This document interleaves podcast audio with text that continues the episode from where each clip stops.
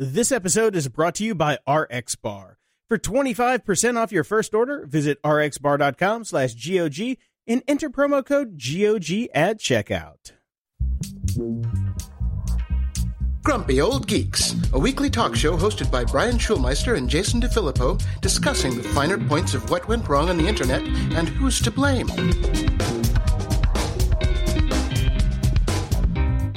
Welcome to Grumpy Old Geeks. I'm Jason DeFilippo. And uh, I'm a very tired Brian Schulmeister. Oh, pretty Brian. What's going on, Brian? Uh, not much. We uh, we had to shift our schedule a little bit, so it's a bright and early Mother's Day Sunday morning. Uh, there's not enough coffee. I've been up for two hours already, had a shower, walked the dogs, had my breakfast, and uh, even read some of the New York Times. So, chop chop. Good for you. Uh, friend of the show, Hannah Ward, is in town from North Carolina, so I was out with her and other friends of the show, Karen, and one time co host Fergal last night. I got, got wild and crazy. I was out till almost midnight, Jason. I don't do oh that anymore. God. How do you do that, Brian? I, I don't know. I'm in I'm in a lot of pain right now. You say you have that youthful ebullience. Not anymore. That's, uh, I think as soon as you have a kid, it just gets sucked right out of you. uh, poor baby. Yes, I know. So I, you know, I I subscribe to the New York Times. I, I I'm aware of that. I, I I was a beneficiary of you subscribing. You still are, as I far as. I know. Mhm. Uh, so when I moved to Los Angeles, I'm like, ah, okay, just change of address, right? You'd think it'd be easy. No, Three weeks in, today was the first day where they actually delivered me the correct paper. Just Right. because I moved to Los Angeles, people, does not mean I want your stinking Los Angeles Times. no, the LA Times is horrible. Oh, it's terrible. But the interesting thing is on the New York Times website, they let you go in and put in, hey, something happened. The paper was wet. You know, a cat crapped inside of it and I have to give it back. And Was that like a drop down form? Cat crapped in it. It's Yes. like right in there, typed in. Okay. it's it's multiple. It's like a Mad Lib. You can Oh, pick gotcha. you can pick Yeah. animal and then, you know, what what and then in paper. So that's how it works. Because out here there are, there are more rats than cats. Anyway, I finally got through to get them to send it back and I got I finally got the first one today. But what I was saying about the website was that they don't let you actually make a change and, and request a redelivery until after they think that your paper should have been delivered. So my paper shows up at six in the morning. Right. They don't let me make a change until eight and request a redelivery. So I'm sitting here for two hours and then it shows up around noon. And by that point, I'm like, "Eh, it's almost, it's almost Monday. Who cares now? And then throw This it is away. old news. Exactly. My God, moving at the speed of dead trees. If only there was some sort of device that gave you up to the minute news. I know. Yes. I have my, my iPod in the shop. It's getting a new transmission. so I can't put it on there. But it was just interesting that just, just because I changed my address, people think that you change what you're actually subscribed to. How does that work? I'm not sure. Yes. Well, I have some tales of customer service experiences as well. Uh, we All discussed the Amazon webinar that I attempted to take, which I just never heard anything from and wasn't able to log in, even though I was given a special URL token that was uh, specific to me because I had registered for the webinar in advance. I never got a personal response at all, but I did get uh, just a follow up email from Amazon. We had high interest in our webinar, How Building for Voice Differs from Building for the Screen, and hope you were able to join us on Twitch if you were unable to get in. First off, nowhere, anywhere was I told that I could join on Twitch until now, which is a bit late. Yeah. If not, you can now watch the webinar recording or download the guide and take the lessons with you so you can then start building skills. Well, that's very nice. Have you watched it? No, have you? Because I sent it Hell to you as well. So No. yeah, yeah. I, I've know, been busy. I've been busy. That's the thing. Like I set aside the time to take this at the point in time, and uh, no, I'll, I'll get around to watching it at some point. I will set aside more time again. Thanks, Amazon. Enjoy. Yeah, and I have two more customer service experiences that I had to go through this week. Uh, one good and one bad. Uh, I will tell you the good one first. UPPAbaby. You do not. Okay. You are not aware of this company, Jason. I've They never make- heard of this company before. They make strollers. They make high end strollers that are very popular here for the Santa Monica mothers. Um, they did a great job. Like we we bought a recently we just got a new stroller, a lighter weight one. Again, you don't understand anything of this, Jason. You go through a few, uh, and it ripped. Uh, some of the fabric ripped, and I took a picture of it and I sent it in through their online form. And within a week, uh, I had received a completely new bit of fabric. They sent the wrong part, unfortunately. So I took a picture of that and, and sent them uh, an email. And the very next morning, I got a tracking code for a completely new stroller that they're sending us. That's customer service. Now, That'll do let it. me contrast that with Verizon. Oh, Verizon Wireless. Uh, I have a network extender in our house because I do not get service inside the house for some reason. And rather than, you know, pay to have a landline and do that ridiculous thing, I spent the, what, two to three hundred dollars that these things cost. Would that be a femtocell? Yes, one of those. They, they call them network extenders. Apparently. Okay. so you know that's the that's the more boring kind of name that they use. They don't go femtocell because I think that creep people out. So yes, I, Maybe I that's do why AT and T didn't didn't work. yeah, probably not. So I've had one since uh, since we bought this condo, and it's worked great uh, for the most part. It's it's just you know plug it in, and and nine times out of ten, I have a decent phone call. Big long rant here about how phone calls are horrible and technology is crap, and somehow this is all better when we were kids. But you know, it is what it is. Uh, so it's mostly worked, and then as of about two weeks ago, it just stopped working and you know i've rebooted i've spent countless hours with customer service uh, this is one of those things where they actually say you know if you reboot it it can take up to 12 hours before it's it's up and running uh, which i don't Yeah. understand but apparently uh, but it basically just stopped working and uh, finally finally they are sending me a completely new unit and they made it sound as if they're doing me a huge favor Of course they are. Oh, this this is this is new technology, much much better than the one that you've had for a long time now. We're giving it to you for free. So lucky you. I'm like, how about I spent three hundred dollars on this thing and it just crapped out on me? Yeah. Mm, jerks. So that's uh yeah, UPPAbaby piece of cake. Take care of their customer. Verizon had to waste, uh, I'd say, easily nine hours on this stuck in their customer service. I used to have one of those femto cells from AT and T back in Mhm. the day. Mhm. I mean, this was like you know maybe seven years ago when they first came out. Yeah, the reboot time on those things is incredible for it's some inc- reason. It's insane. Uh, Yeah. I don't understand how nothing should take that long. Like, you know, this is like a car from 1902. you got to get out front and crank it, and then run back in and press the button, and then Yeah. press your press your whirly gig and all that. But th- those things were terrible, and they apparently they still are. So I, I gave Yeah. mine away because I was just so tired of the hassle. I'm like, I'd rather not talk to anybody. Please, It worked better than nothing, and it works better than the Wi-Fi calling does. I've got to say. So, Oh, Wi-Fi calling is such a piece of shit. Wi-Fi calling is the biggest scam perpetuated on the on the human race. How about a little follow up? We've both been talking about depression and uh, you know the fucked up brains we sometimes have.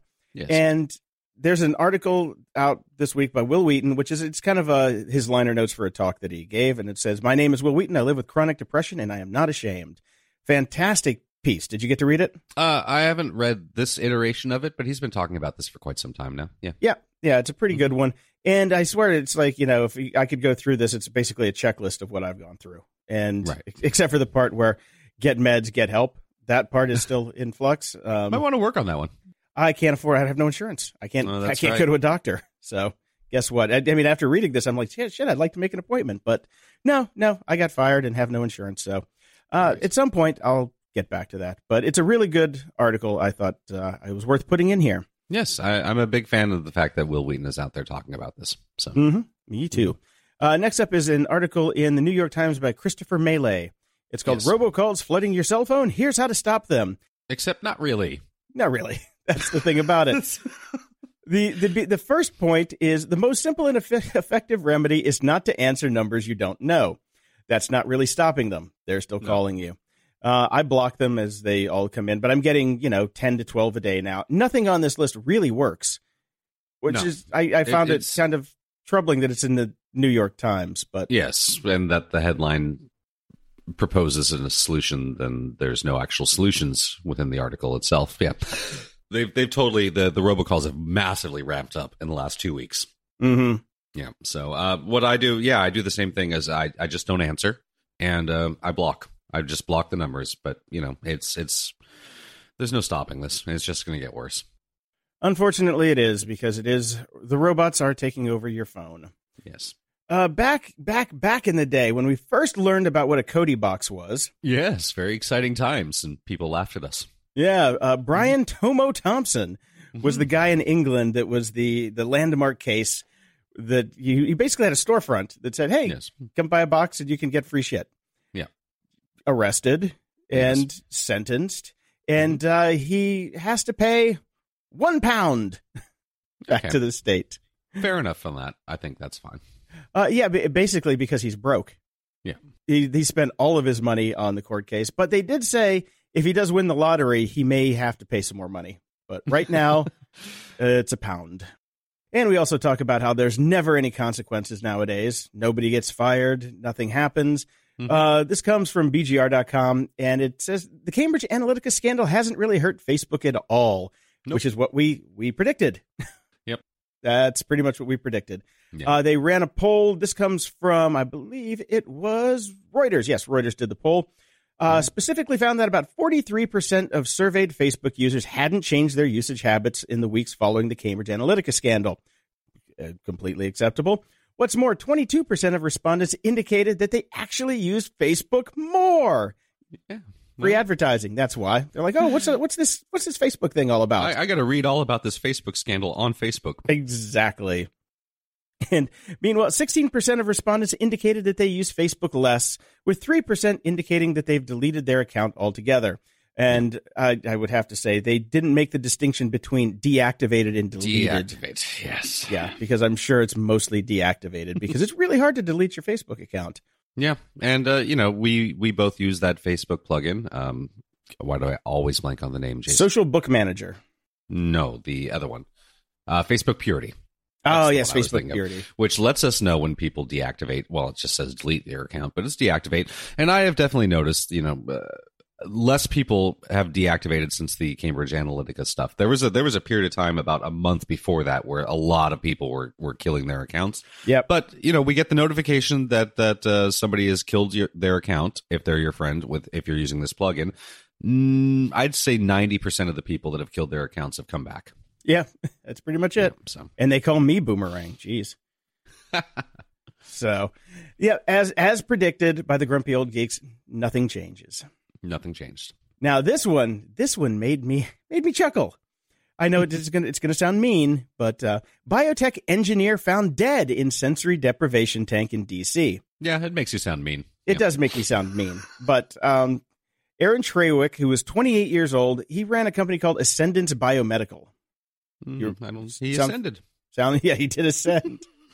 uh, he was in an isolation tank, you know, one of those ones where they you go Yes. in the dark and you float, you floaty tank. Mhm. Um, yep, found him dead. Cops say no real uh, foul play at this point. They're going to run an autopsy. Now, I would like to, for the people who don't listen to every episode and remember everything we always say, which is basically everybody. Um, Yeah. He was previously seen in Moron of the Week in episode 248. He was the guy that shot himself up with the herpes drug and then went nutty on Oh, stage. That's right. hmm Yep, give that man a Darwin Award. Well, sounds like a. Oh well. uh, you know, I don't want to talk ill about the dead, except. Eh, all right. I don't. I don't think we lost a winner here. Yesterday, I deleted my Flickr and Yahoo accounts finally.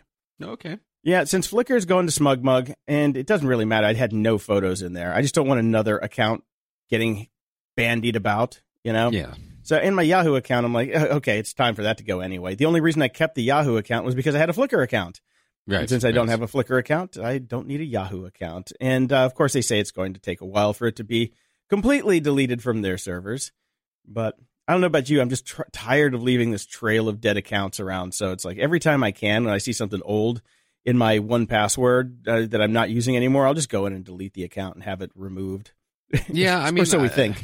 So we think that's the problem, right? Like, I used to be on this rampage about like when I would install an app and and then get rid of the app, I would track down how you're supposed to submit to delete everything. But I don't think that anybody actually deletes anything. I really don't.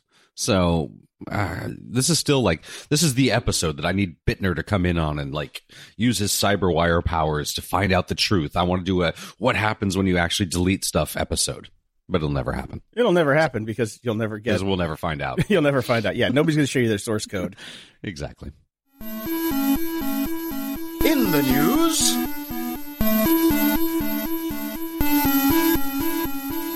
So Google had their big conference this week. They call that I/O.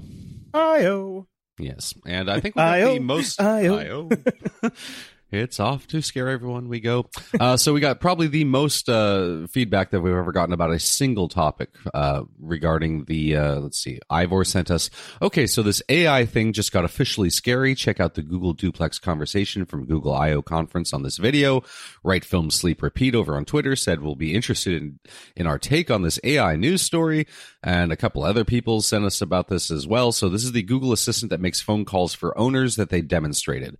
Google has unveiled intelligence software that books appointments over the phone on behalf of users by conducting voice based conversations on their behalf. Uh, I assume you watched this video. Oh, of course I did. Yes. Yes. Okay. Thoughts? Um. Uh. Hmm.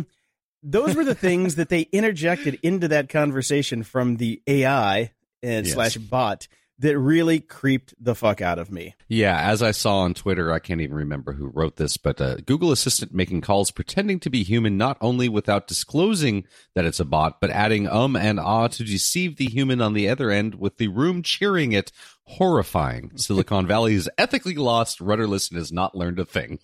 True enough. True enough. There. Yeah. Yeah. They're trying to Yeah. flex their AI might, but what what they should have done said, "Hello, this is a call from Googlebot. We would like to make an appointment for insert name at this time. Insert time. You know. Mm-hmm. Yeah, And I not think try that's and- the way it should be, right? Yeah. Not try and Yeah. fake them and fool them. Yeah, uh, you know, it's I, it's just wrong. It's it's we're we're they're headed the wrong direction. Silicon Valley is headed the wrong direction. This is not the way it's supposed to be. Uh, you, you know, our robot assistants are supposed to identify themselves as robot assistants. We're not supposed to pretend that we're not and and and do all this sort of stuff. Uh, the technology is fascinating, but I mean, really, it's not. I don't know. Last time you tried to call and make a hair appointment, it's not terribly difficult. No, it's not. Hey, Floyd's, when can I come in? Thanks. I'll be Yeah. right there. Uh, the interesting thing is Sundar Pichai, the uh, chief executive over there, uh, started off the conference by saying, uh, "Hey, yeah, you know, we're going to start ta- to take a step back to figure out if this technology that we're building is actually good stuff or bad stuff." Because he's like, because we're seeing, you know, how things can be used in the wrong way, and then they come up with this shit. Yeah, and this is exactly the wrong way. You know, I think the in the future the best thing would be that if everybody had their own bot APIs on their phone system, so I could say, "Hey, whatever in a tube, I need a haircut on Thursday," and then Mhm. it And will then just the use their haircutting API. place whatever in a tube. Exactly. They talk to each other, and boom, it's done. You know, Mhm. instead of like trying to hack the meat to get the person on the other end to say, it's like. Why are you trying to fake this per- to pretend that you're a human? If you just say you're a bot, it would make the communication that much easier. Exactly. I uh, 100% agree with you on that, and that's the way it should be. The, the other thought that I had is I'm assuming that these calls are being recorded, right? Right. Because Google's got to be recording them so they can review the calls and they can improve the technology. But you are required by law to notify someone if a call is being recorded. Right. So once again, Google is just blatantly breaking the law. Well, we don't know for demo purposes if that was a real Right. person because it Okay. probably wasn't. And it, I'm sure that they could say, "Hello, this is you know blah blah blah's assistant. This call is being recorded for quality assurance purposes or Right. whatever." You know, it just takes a line to say that. You just have to tell them that it's being recorded. Right. Or they could do it in it, it, it like what is it, hypersonic audio or subsonic audio, so nobody, no human can hear it, but the the uh, the bots can hear it. It's a- we Right. said it, but just because you're human, poor little human, you couldn't understand it. Well, Yeah. thanks, Google. Yeah, yay. That's awesome. Uh, in fun news this week, Elon Musk is dating Grimes, which prompted me to go, "What the actual f?" And uh, and I was who the actual f is Grimes. that is funny. Look, the way I think about this is just the world is such a weird place. All right, all right so. First off, this would be like eh, when we were kids, if finding out that Bill Gates was dating Siouxsie Sioux from Siouxsie and the Banshees. okay, that that's how weird this is because there's Elon Musk and then there's Grimes and Grimes is this very alternative crazy artist musician girl Canadian and and whatever. But then you find out about how they met and and this is when it's like it's good to be the king. This is the it's the it's good to be the king moment. Elon Musk was like googling uh, he wanted to tweet an obscure pun about artificial intelligence thought experiment Rococo Basilisk, and he discovered when he googled this that Grimes had already made this joke in a 2015 music video, and then because he's Elon Musk, he just like then saw that she was kind of hot and reached out to her. and Now they're dating. hey man, good work if you can get it. Yeah, exactly. So yeah, just fun little weird story. I I'm still my my brain hurts, and there's a great article about this on Slate. Uh, fans of Elon Musk and Grimes are worried their relationship has broken art and capitalism. and a lot of people complaining about it. Very funny. Very funny.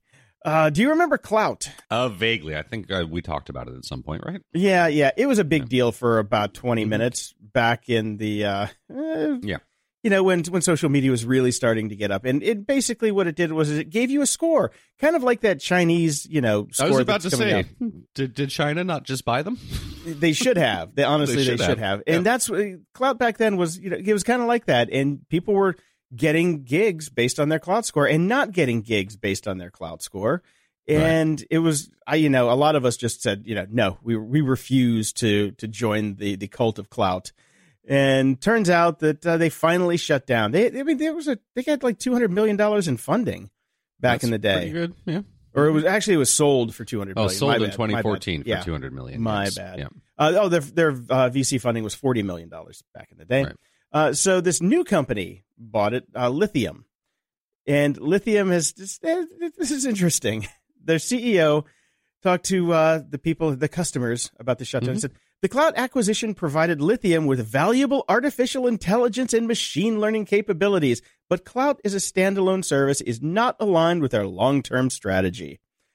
I would like to point out, uh, just because this drives me, oh God, I just, I know I'm starting to sound like crazy old man with a beard shouting, "Get off my lawn!" But, Starting to what the but here we go again. The Klout acquisition provided Lithium with a valuable artificial intelligence AI and machine learning capabilities, while the art the line right above that, right above that in this article talks about how it's just a vague algorithm. uh-huh.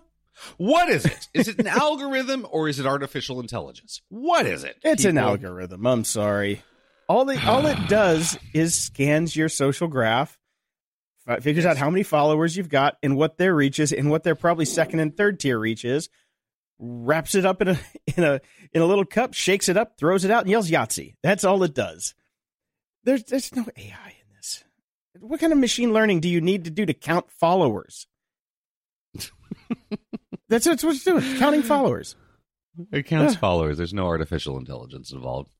Anyways, uh, related to this, I, I saw this article over at the LADbible, which I still enjoy.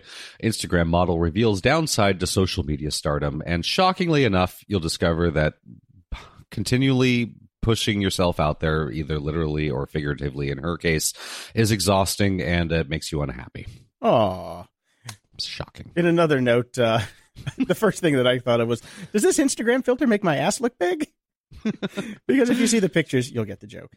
Yes. Anyway, in, in news that made me happy, I, I've never said Warren Buffett news has ever made me happy, but this week Warren Buffett news made me happy. Mhm. Uh, apparently, he would love to own hundred percent of Apple stock because he loves Yes. Apple. Uh, Of course, he can't do that, but uh, they currently own about five percent of Apple stock over at Berkshire Hathaway, and Mhm. uh, thanks to them, my stock went uh, up through the roof this week. Well, I got a I got a double bonus there because I not only do I own uh, Apple, I own Berkshire Hathaway. Oh, So that uh, that went really well for me to this week. I've got to say. oh well, there we go. Uh, so we have some new news about the the Uber uh, fatal crash in Arizona. Uh, apparently, as speculated by us at the time, the software did indeed see the pedestrian. It just didn't react in time. Yeah, that's about That's it. Great. Yeah, it's the uh, it's the fault in the car's higher logic. Somebody forgot to code in "don't hit person." Yeah, seriously, See person. Oops, swerve. we forgot the second line. Yeah. If person, swerve. That's Mhm. pretty much it. Uber's kind of screwed on that one. There's just, just no there's no getting around it. So it's good that their cars are off the road. Because Yes. seriously, if you cannot program in thing in front of car rapidly approaching either brake Move. or swerve, then you really should not have a car on the road. Is Yeah. all I'm saying. I agree. Microsoft had their big thing this week too, and uh, I, I, now I'm sounding like the broken record. I found this on Engadget. Microsoft's AI Cone recognizes faces and voices during meetings. Now, this is a Mhm. new tool for meetings, which has this literally the cone, not the cone of silence, but the cone of I was of about to say. yeah, the cone of not AI. Because nowhere Right. in this entire article is AI mentioned again. Thank you, Engadget. Just in the headline. Just the headline. All right. Well done, Engadget. Yeah, Well I don't done. even care about the cone anymore. Once I saw that, I'm like, "Ah, I'm not even going to talk about you anymore. Now, over at The Verge, another AI article. Uh, this is an AI speed test shows clever coders can still beat tech giants like Google and Intel. Somewhat misleading Can headline. they? Really? Yes, somewhat misleading headline. Hmm. This comes from Stanford in a contest called the DAWNBench Challenge. And this is where, you know, teams of AI engineers try and, you know, one up each other. Right. And there are a couple couple of the contests where people did better with novel coding uh, styles and algorithmic options. And but Google still walks in with their, you know, tensor processing unit pods, which are these Mhm. massive custom designed uh, basically machine learning chips. And Right. it basically kick everybody's ass. But but because somewhere along the way somebody did something decent, they have to say that uh, oh people can still beat the tech giants. Not not really, unfortunately. Not really. Yeah. If you read all the way through this article, it gets to the point where saying no, not really. oh well. Uh, you have a condo, but are you, do you have plans to buy a new house in California anytime soon? Probably not in California. Oh, okay. Well, probably smart. Uh, new homes in California will now be required to have solar panels on the roof. I like that. I think it's good. It's very progressive, and uh, Elon Musk has the that company himself that's that's making these tiles. They they are uh, very stylish, and and they are uh, I think by square meter cheaper than than standard tiles, anyways. That's the that's the interesting part. Yeah, it's cheaper than standard tiles. Now, I wonder how much he paid to lobby uh, Cali- the state of California to get this bill, this law passed. Well, he didn't pay anything actually. He uh, he did the boring company, so he, he made this whole deep underground, and he put all the lawmakers in there and didn't let them out until they passed this. Yeah, that didn't make it into the show notes this week. Did you see the new plans for what he's got going on? Yes, very cool. Look, I, I like this guy. Like he screws up all the time, but my God, he just keeps coming, doesn't he? He doesn't really stop. No. And they're they're going to have the, the the first tunnel's basically almost done, and they're going to start giving rides pretty soon. But the Yeah, big free rides. the vision is to have you know these automated cars that you just basically hop in. It's like shuttle service everywhere. Yeah, And I like this better than self driving cars personally. me too. Me too. Yeah, because there's there's less ways to fuck up. And they're talking about just having thousands of stops around the city where you can just hop in, hop out. Then you've got the last mile problem. But as soon as you get off, then you can pick up your new Tesla scooter powered by Bird and zoom home. There you go. I knew we'd have to, have to mention Bird at some point. Uh, yeah, I was going to have to. Uh, we've got some more stories about them later, but nothing, nothing here now. This is just interesting and uh, about the the solar power requirements, and it starts in two years, so it's pretty quick. Yeah, pretty quick. So I, I'm I'm all for it. I think it's it's very smart, especially somewhere like uh, uh, Southern California. Come on, it's you know sunny, uh, 360 days out of the year. This we're we're just wasting wasting energy here, people. Yeah, it's because we live in a fucking desert. Okay, That's true. What's next?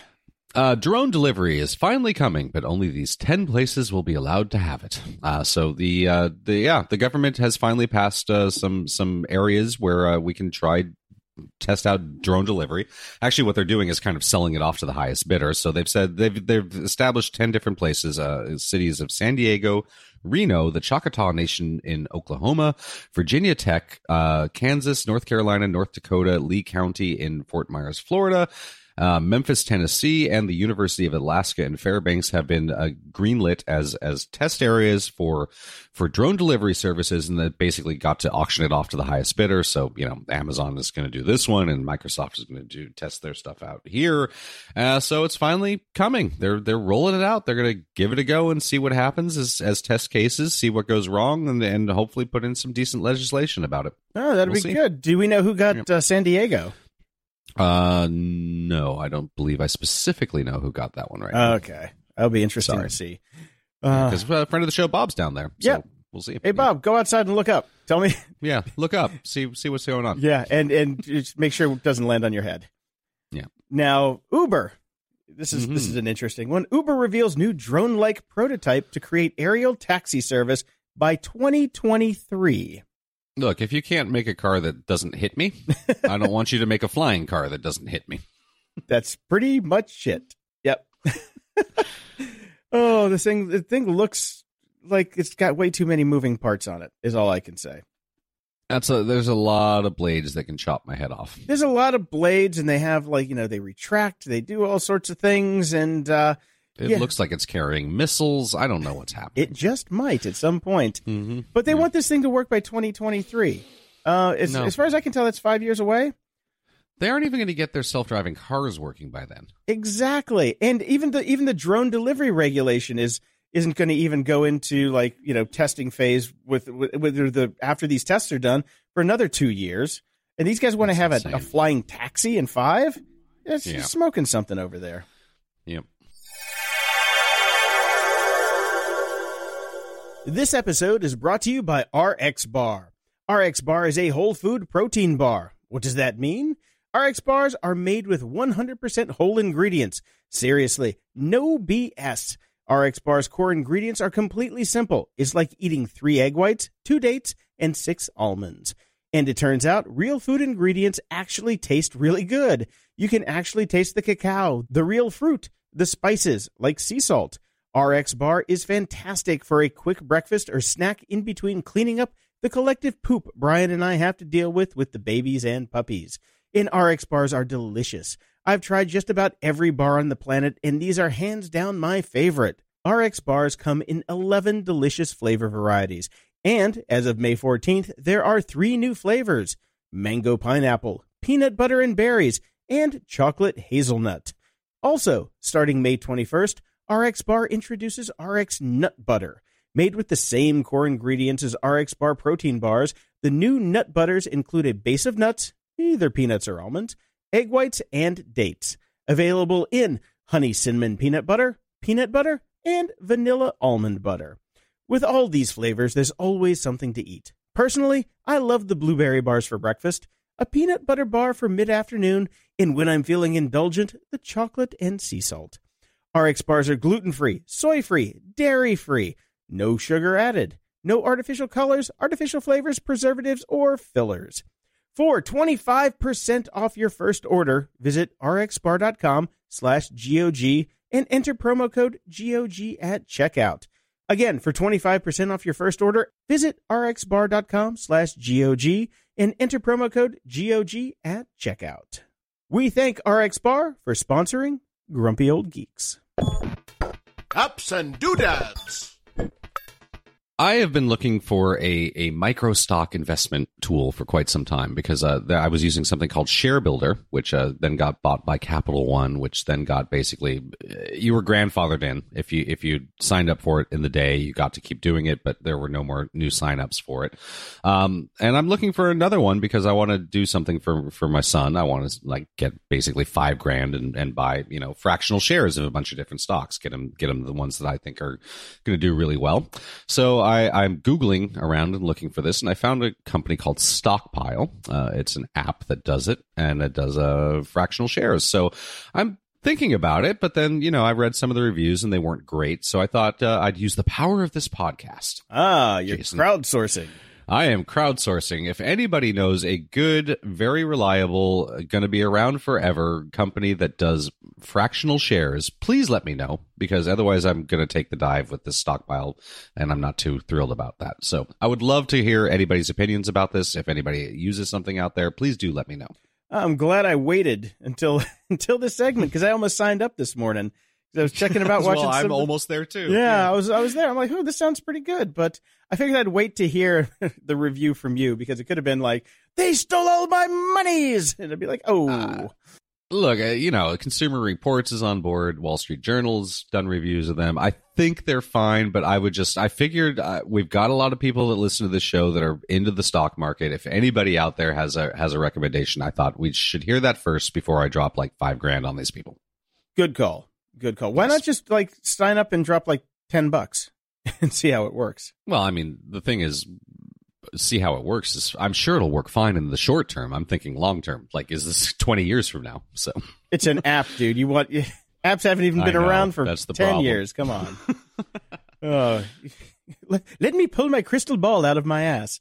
and see if humanity will be here in 20 years. Well, see, this is why I worry about it because you see the big banks are are, are getting rid of these fractional uh, stock stock sharing things, and it's only the apps that are still doing it. So it's a bit worrisome, Mm. you know, in terms of long term and long term investing, which is what I'd be doing. So, Oh, there you go. so thoughts, listeners? Thoughts, Bring it on. thoughts, thoughts. I have a thought. Yes. I bought this thing on Kickstarter called the Fuse Reel. How does uh how how how did your Kickstarter purchase go, Jason? Kickstarter purchase went fine. It was only a little bit late. The Mhm. problem is, Yeah. it was a piece of shit. Oh, it wasn't useful. It wasn't useful at all. Oh, interesting. Yeah, this was a little reel that you plug in your MacBook Pro power supply into and you twist it up. And then when you go somewhere, you can just pull it out and plug it in. Like a garden hose thing that people have in their lawn. Kind of. Yes, exactly like that. And it's about as big as a garden hose. It was massive. Took up way more space than if I just, you know, actually used the little clips that come with a MacBook power supply and wrap the cord around like you're supposed to and throw it in Mhm. your bag.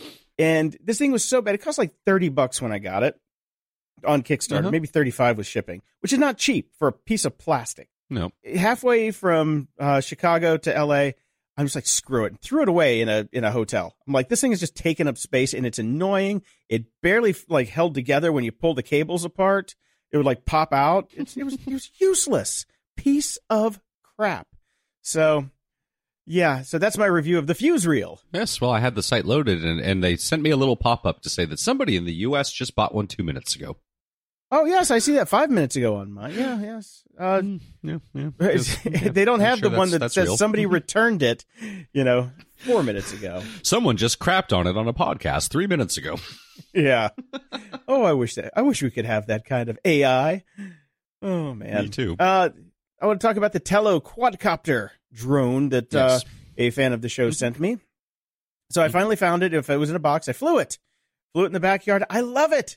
It is so much Okay. fun. Super. It was like you know five minutes to set up and figure out how to Mhm. pair it with the Wi-Fi and everything. Flying was really easy, and I can see. You know, I've take it up a hundred feet or so, and I can see all my neighbors naked in their jacuzzis, which is a bug, not a feature. Uh, if you've seen my neighbors, uh, but it's neat. The camera is definitely better than I thought. You saw it from that other video from last week. Mhm. It's a good Yeah. camera, Mhm. and for a hundred bucks, it's a like a no brainer trainer. It's so easy to use, and I was first using it with my uh, iPhone, and then I was like, ah, screw it. I pulled out the iPad Pro, which made it much easier, and Right. it didn't freak out the dogs, which was good. Is- And I still Yeah, have how's it? Is it loud? not really no. Okay. Um, the Mm, only time that uh, Bam Bam freaked out was it's got this mode where it'll do flips, and you can press the you can like swipe and it'll do like flips all over the place. And when it does that, it it winds up the motors really loud for a second before it does it. Mhm. Uh, kind of like store up the power to do the flip, and that freaked him out for a second. But for the most part, it's quiet enough where it doesn't really bother them, and it didn't Right. bother the neighbors' dogs either. So. It's pretty. It's pretty quiet, and you get about 13 minutes flight time. And I find that I got bored after about six minutes. So it's like I got I got all my my flying out in about six minutes, and then just plugged it back in and went about my day, and then played with it later in the day. Uh, For Right. a hundred bucks though, it really is a fun little you know little quadcopter to play around with. It doesn't have like any. It really has like no bells and whistles. There's no GPS. It's not going to fly home. If it runs out of juice, it is going to land, but it's going to land where it's at. It's not going to come back to you. Uh, as Right. far as I can tell, I haven't run it out of juice yet because I don't want it to land on a neighbor's roof.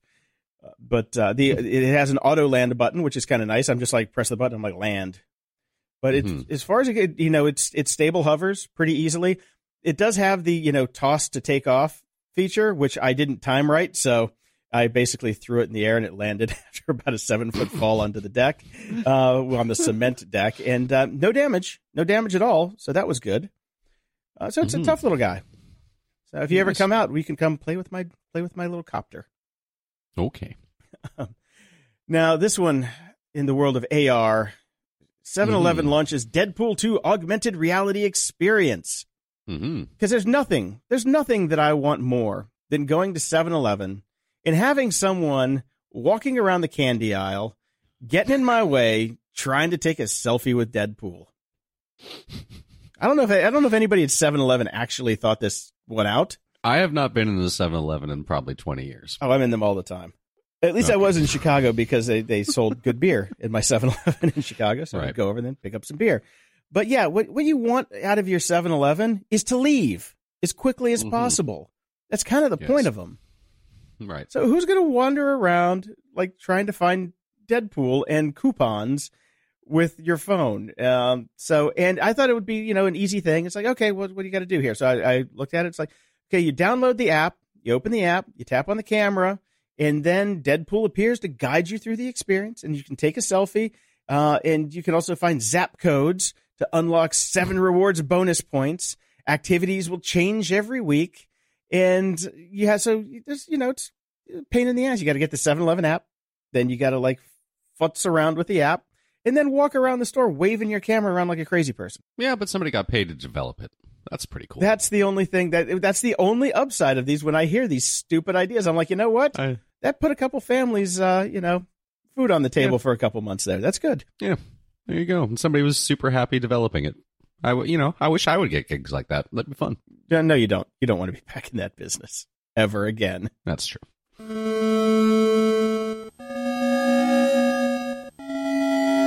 Media Candy. Fucking Hulu. Okay.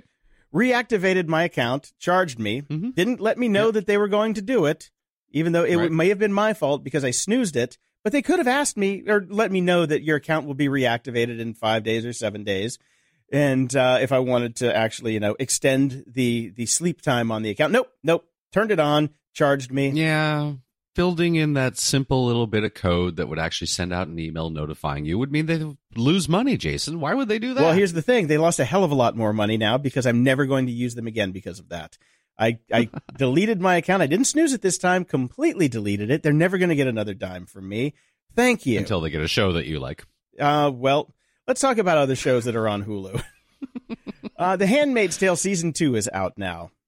Yes, Fuck that show. uh, a lot of people really like it. Uh, watch the first four minutes of the first episode, and Mhm. it is enough sadness porn to make me say no, no more, no more, Yeah. no more, no more. It is. It, it's it's a rough first four minutes, and Yeah.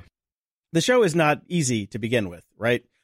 But at No. least uh, when I- after reading the books, I kind of knew what I was in for. Now that they're they're off they're off book, as it were, and the the just I don't I don't even want to know where they're going with it because it was a, it was a crazy opener, and I just don't need that kind of stuff in my life right now. Yeah, yeah, that's the you know, I, I if I needed to watch this, I would just look at the news. Yeah, I mean it's a show about powerless people getting quite literally fucked over, and you know I I know I feel powerless enough in my day to day life already, so. I don't need to sh- watch a show that's just basically an amplification for my outrage at a fictitious dystopian future.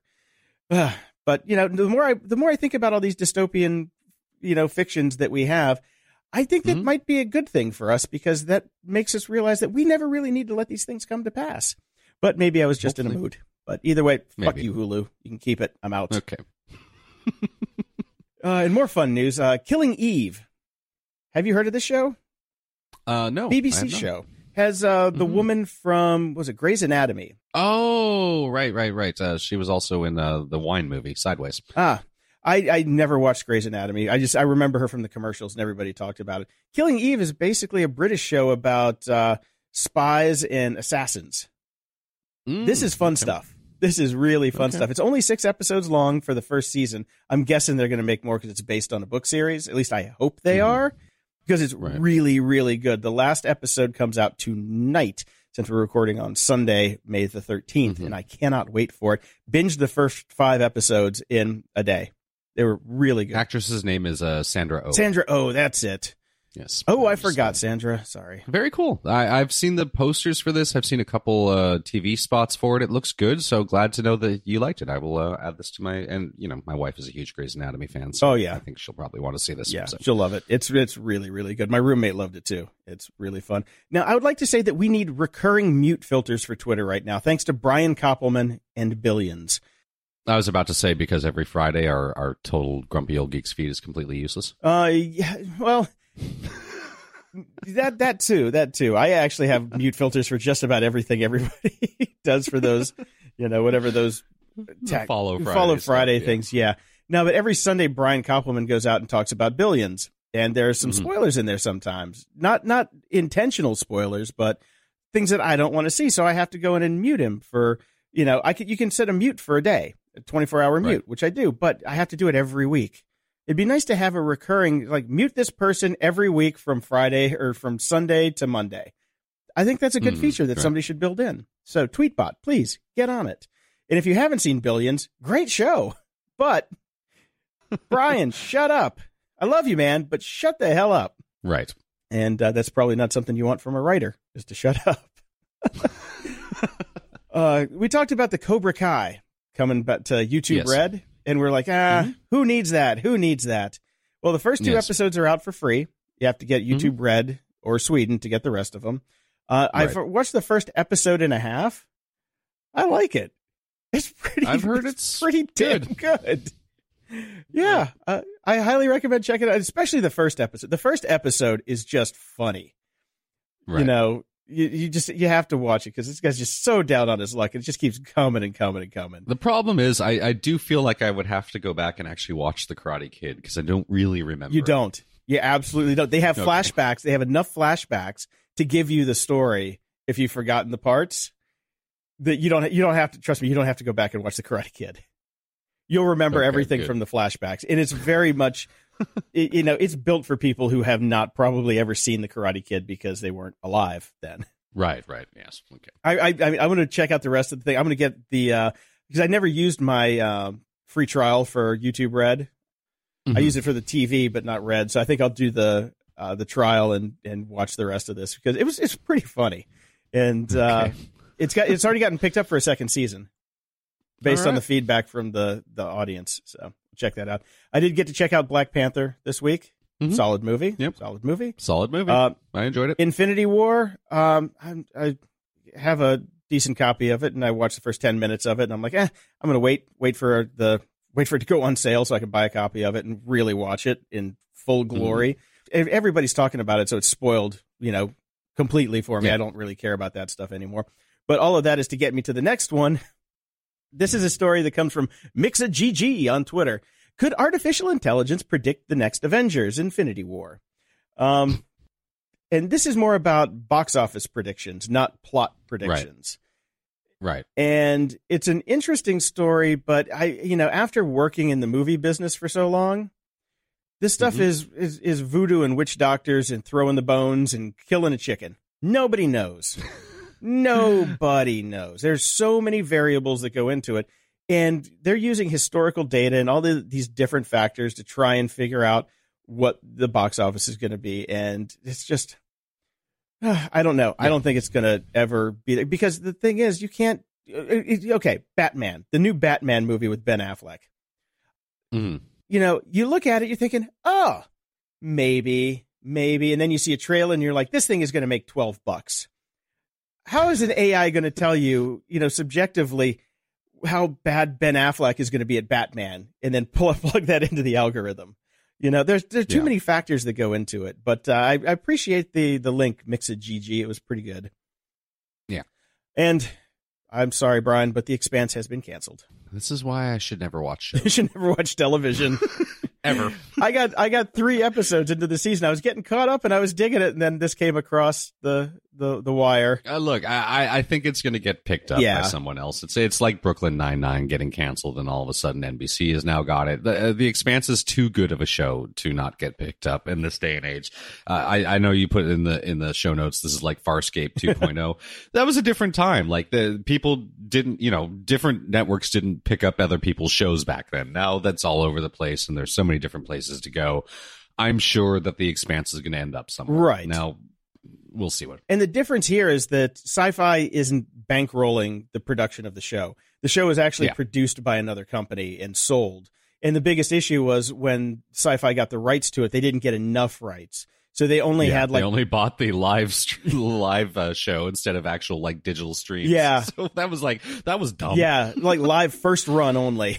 And yeah. then everybody else got to you know got to run at it. So we'll see Mm-hmm. who picks it up. Somebody's going to pick it up. It, it is definitely too good a show, but it's I'm sure it's expensive as hell to make. But Oh yeah, yeah. it's not like there aren't uh, like you know three companies at least right there throwing billions and billions of dollars at making shows every year now.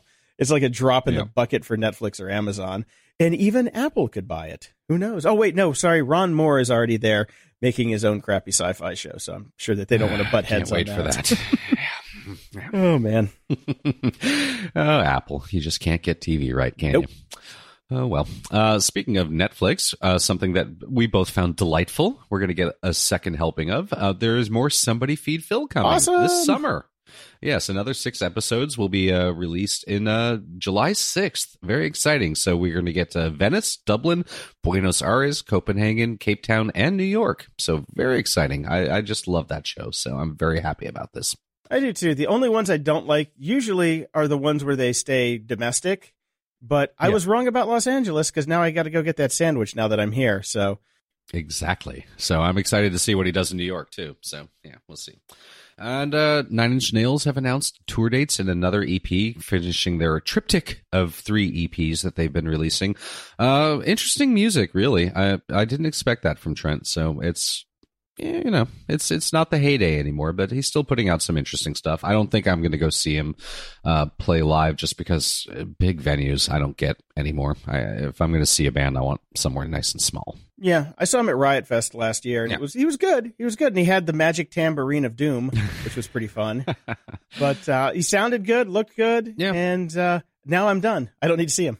That was the first and last time I'll see Nine Inch Nails. I will say that if you're going to go see him, uh, this is a good tour to do it because the Jesus and Mary Chain are opening and they're phenomenal live and a great band. Okay. So, uh, it's another band coming back uh, from the dead, as it were. Orbital uh, are announcing their first new album in six years, and we have a link in our show notes where you can listen to the single that is out now. Uh, I love Orbital; they're one of my favorite EDM bands. Really smart stuff, Oh. good music. Yeah. Yeah.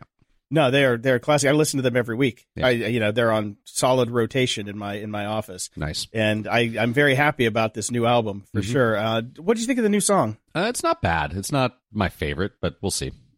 Yeah, didn't really get me jumping up and down. No. but uh, I mean they're going on tour too, but no U.S. dates, which really sucks. I'm sure that they'll add them. So I would like to I would like to you know see Orbital. they are very fun off. live. They're very fun. So it would be a good show.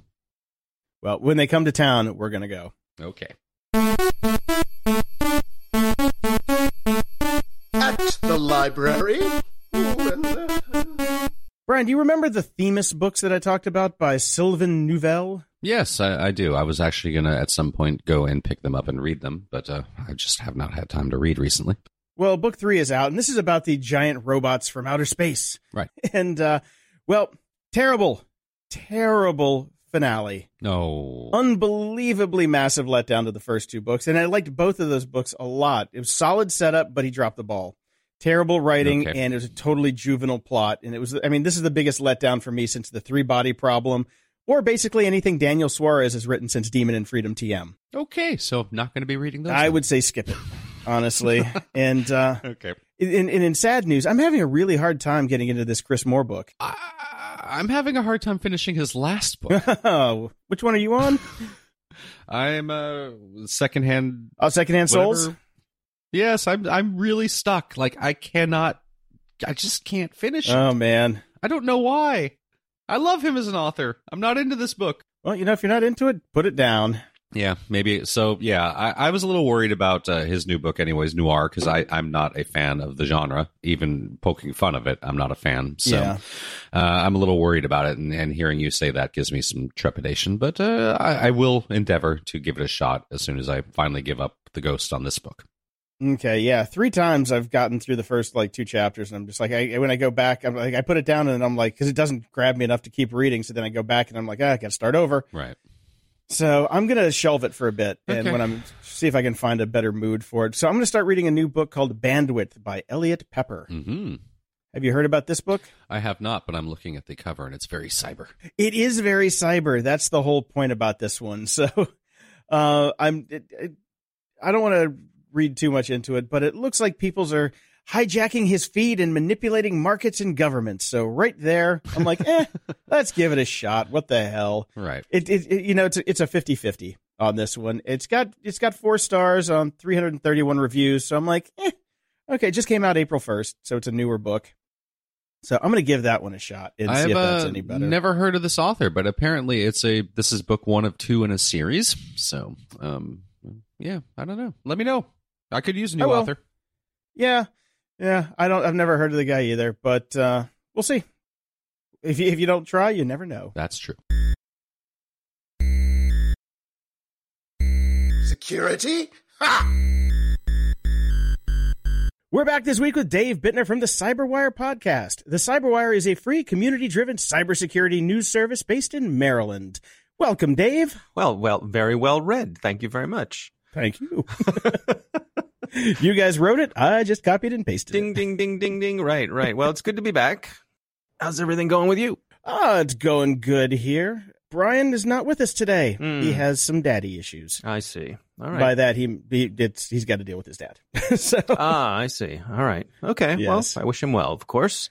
yes, we do, we do. So let's jump right in here because this one comes indeed. from Matt House on Facebook. This is uh, an exclusive over at a German site called c't, which I've never heard of. And it's about Spectre NG uh, next generation, which is the next generation of Spectre like flaws in Intel CPUs. Have you guys heard about this one yet? We have. Uh, I want to say this caught our eye maybe oh, well, a week or so ago. I'm, I'm looking at the date here. Yeah, that's about right. It's uh, oh no, this is back in March. Or no, I'm sorry, I'm looking at the date wrong. They're using the European standard for the date. Yeah. so it's in Germany. Everything is backwards in Germany. Yeah, yes, that's right. So, uh, yeah, about a week ago is is right on when they published this. So yes, we did cover this on the CyberWire.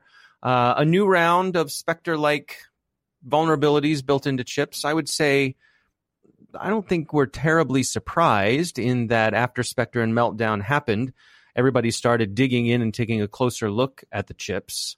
And also, Mhm. Spectre and Meltdown really revealed a, a fundamental flaw in computer science. You know, people were Yeah. I mean, so people were rewriting computer science books based on that. So th- the fact that people went digging for new things and found new things, I don't think that's terribly surprising. It does look like one of the flaws in particular could be bad, um, particularly bad. They're saying one of them, uh, they're saying is high risk and if you're running on uh, cloud service providers running virtual machines, you could have some problems. Doesn't seem like it's going to affect home users that much, any of these, but it's the people running the cloud services with uh, shared services that may run into trouble. But um, Well, considering that everything that all the consumers connect to is cloud based, you you you know you could lose access to your services if these cloud services go down. So yeah, that would be the disruption. It wouldn't be a direct disruption, but it could definitely it could definitely be a side disruption once these uh, if these virtual machines are attacked.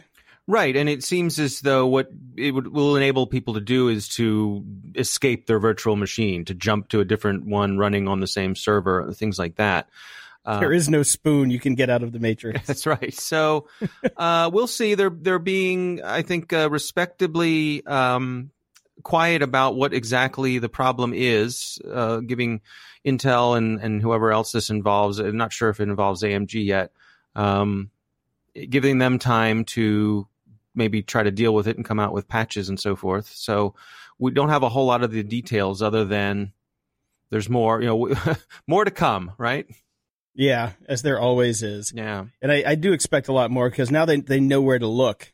They're going to be digging in, and and you know, there these are eight new flaws, but I, I expect this to be going on for quite some time. Yeah, I agree. I agree, and it's one of those things. A, a, a spotlight has been shown on it, so I, I think you're right. I think we're in for more of this stuff, and the, of course, the problem is when it's in hardware, it's uh, might not necessarily be easy to fix. So we'll Yeah. we'll see.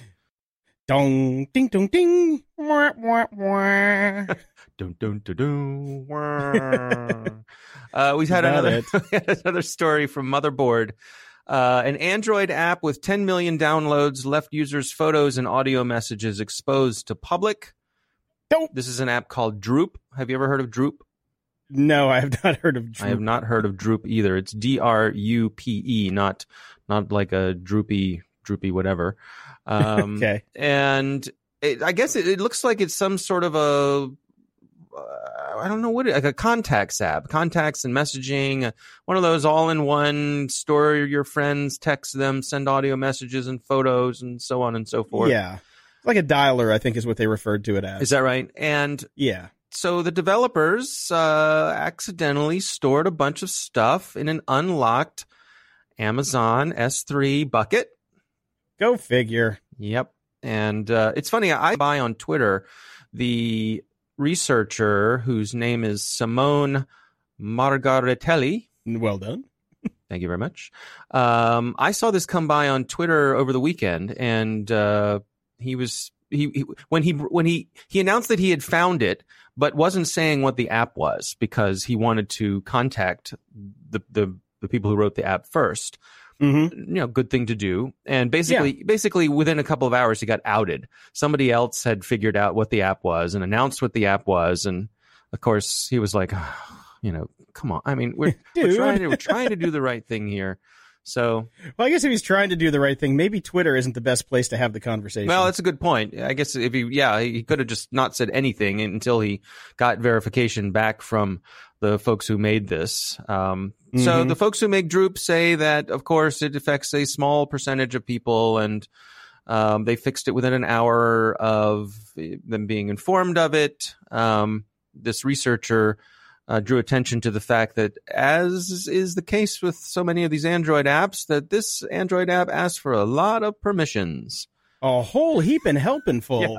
Yeah, yeah. That list was insane. yeah, there's a list in the article here, and basically it's asking for everything, uh, as they do. I know the one thing I was looking for. I'm like Android permission dot uh, record underscore kitchen sink is what I was looking for Right. because that's all that basically is. Star dot star. Um, Yeah. So uh, it is the app is off the at last check the app was off the Google Play Store. So we'll see uh, if if we uh, if we see it come back or not. Eh, One thing struck me about this. I, I when this came by, I was thinking about how many more of these stories we get from apps on Android than we do on iOS. I think it's Right. fair to say that there are many more of these on Android than iOS. And that To be fair, though, that there is an uh, there is an iOS version of this app out there, Mm. and it, it the problem isn't specific to Android or iOS. It's specific to AWS. That's yes, and bad you're, you're absolutely correct. That in this case, the mistake was not necessarily in the app. Other than you could you could make a case that the app was asking for more permissions than maybe it needed. But you're absolutely Right. correct that the app uh, it is how they configured their AWS was the the problem. So, but but that I sort of led me down this this thought uh, experiment of you know why why do people choose to be on Android instead of iOS when there are so many more apps like this, so many more security issues on Android. And I sort of came up with an analogy here. I'm curious what you think about it. I was thinking being on Android is like living in the city versus living in the suburbs. okay. In other words, you know, if you live in the city, you know there are probably neighborhoods you should not go into. But there's also a lot of opportunity. There's nightlife, there's there's excitement, there's there's more people, but the potential for more danger. Whereas if you live out in the suburbs, which is iOS, it's a lot safer, but you also there's not as much necessarily to do. You and- by that I mean you don't have as much control over your device you can't go to that bad neighborhood even if you if you want to look for trouble and go to that bad neighborhood right you, if you live in the suburbs you got to get in your car and go there it's not walking distance from your apartment right. see what I mean? Right. so i don't know what do you think about that is there any you think there's anything to that analogy I think it's a fun analogy, but you know, I don't know the the people that I know that use Android. mm-hmm A lot of them actually do have Macs, which I think is very funny. Hmm. They do it for price. Ah It's mainly price.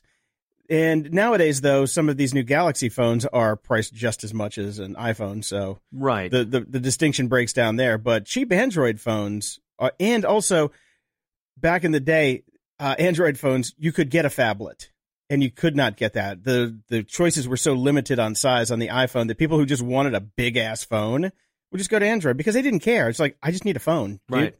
What's on sale? Give me the phone that's on sale. They're not, you know, nerds like us Mhm. and we don't, they don't have like they don't care. They're just like, okay, does it make calls?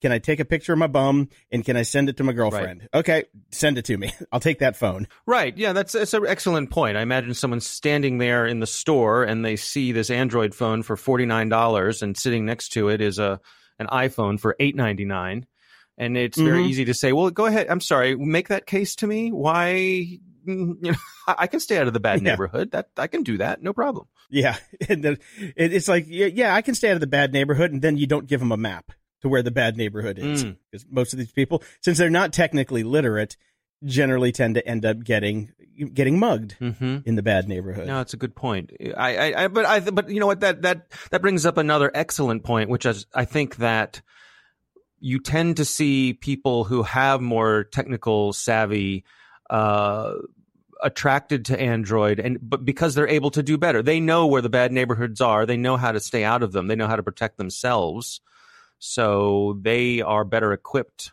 to.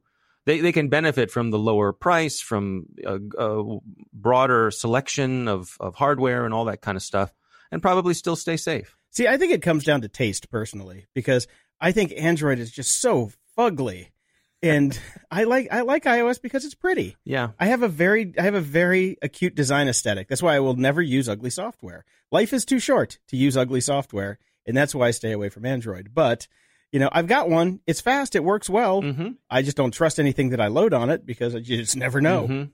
Well, I suspect we'll get letters because nothing attracts opinions than uh, expressing one about iOS and Android. So, Yeah. uh, but I, I'm I'm genuinely curious to know what what uh, what people think. So, if you have a strong opinion about this, if you feel you have something to add to the conversation, not just echoing something that either of us have said here, please feel free to write us. Um, we'll do some follow up. Brian at Right. exactly. Right. Brian, yes, absolutely. Absolutely. He's not here to defend, not here to defend himself. That's right. Brian, in his infinite wisdom, left us with some stories that he can't come here to talk about, so I'll talk about him instead. This is an interesting TechCrunch story where uh, researchers are showing how Siri and Alexa can be exploited with silent commands that are hidden in songs. These are commands that are inaudible to the human ear, but can be picked up by Siri and Alexa. So, what some of these things have been shown to do is mute your phone, then send it a command, and then unmute after the command has been run so you don't know that it's actually happened, which is Ah, kind of yes. interesting. And you can have it, you know, call some of those, uh, you know, pay phone numbers that'll ding you for a couple hundred bucks just as soon as it answers on the other end. One of those scammer dealios, send email. Mhm. Uh, it's it's fairly limited at this point, but it just shows the fact that that these things can hear what we can't hear, which is very scary when you think about how everything is moving to voice. It seems like a kind of a big security flaw.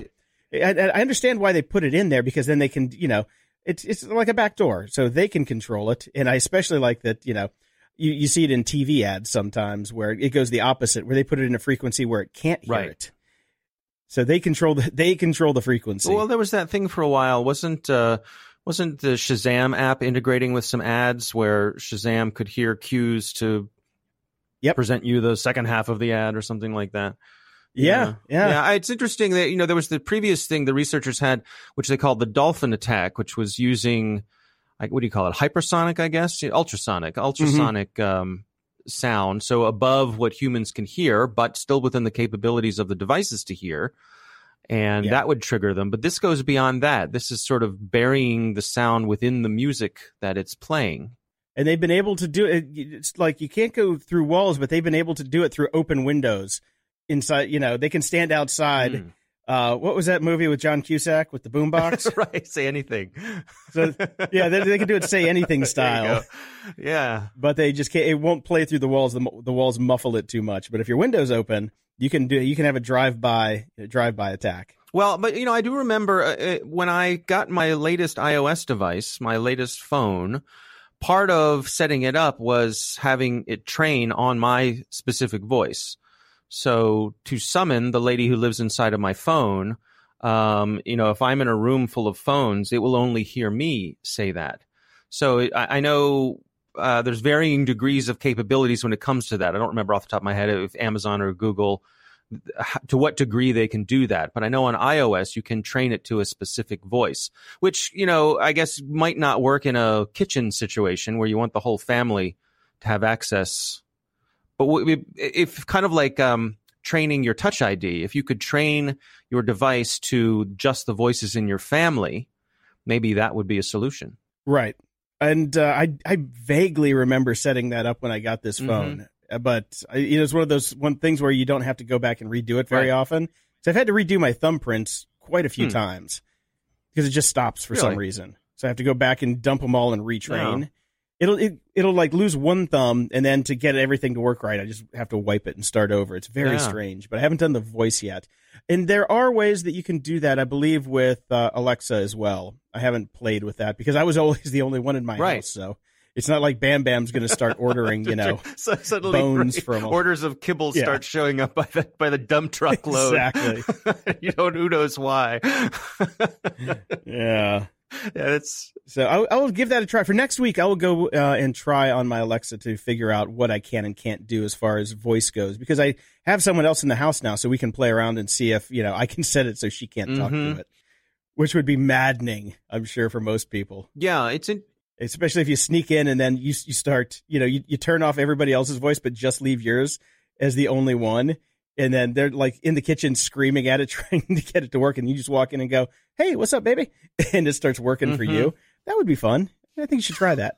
my my wife. Uh, I I I, uh, I annoy my wife in many ways, but the, the specific way that I annoy my wife is uh, we have a uh, HomeKit enabled light in our bedroom.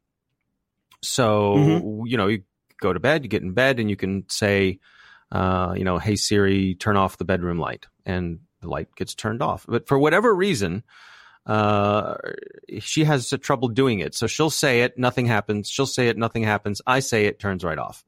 And as you might imagine, Okay. this doesn't go over very well. No, because Siri likes you more. exactly, right, exactly, exactly.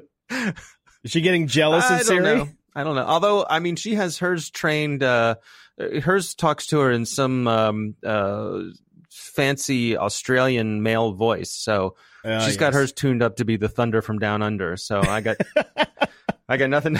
I got to- you know, I can't compete with that. So Oh man, fun times. yeah. So another story here about some criminals using a swarm of drones to surveil and disrupt an FBI hostage operation.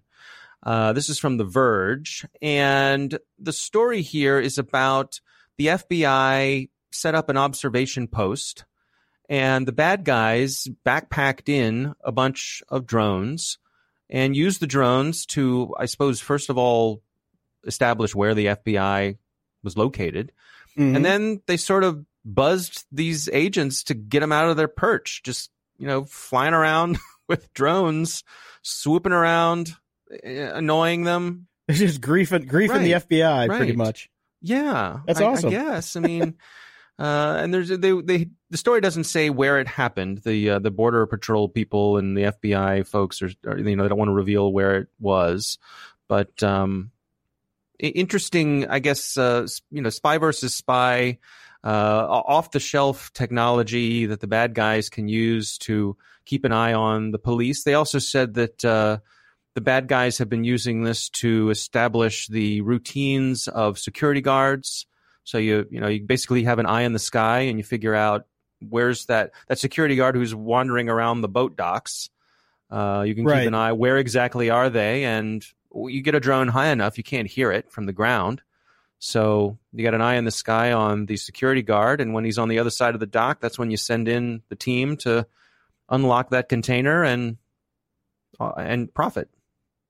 How very like uh, Daniel Suarez slash William Gibson of them. Mm-hmm. Mm-hmm. And the story also talks a little bit about w- with something we've covered before: those anti-drone guns that are supposed to jam the drones and make them fall from the sky. Right. Which, of course, uh, the FCC has a, a thing to a thing or two to say about. So Well, you know, you know what the remedy for that is, don't you? go on. Eagles. Bring That's back the Eagles. right. Yes, yes, I have seen those videos where the, the Eagles take them out of the sky. I wonder if you end up if you how much does that work? Do you end up with a bunch of eagles who are missing one or two of their little talons because of the because of the propellers? So far, they said no eagles were harmed in the capturing of the drones, but I think the program was killed after public outcry. Mm. It's like, okay, let's have let's have this beautiful animal try and catch a lawnmower in the sky. Right. Yes. Now the majestic eagle will approach the. Oh no! No! No! Oh! oh. It's kind of like the WKRP Thanksgiving Yes, episode. exactly. Right. Yes. Exactly. All right. Well, moving on. Ah, the Welsh police have started to bust out their AI facial recognition program. Mhm. Got to put that AI in there. That's right. Uh, they just did a test uh, at, at a sporting event, and it flagged 2,297 people that it shouldn't have. Uh, well, that's 92% of all the people in their database, Wait, which is pretty It funny. tagged them as being criminals. yes. Ah, Yes.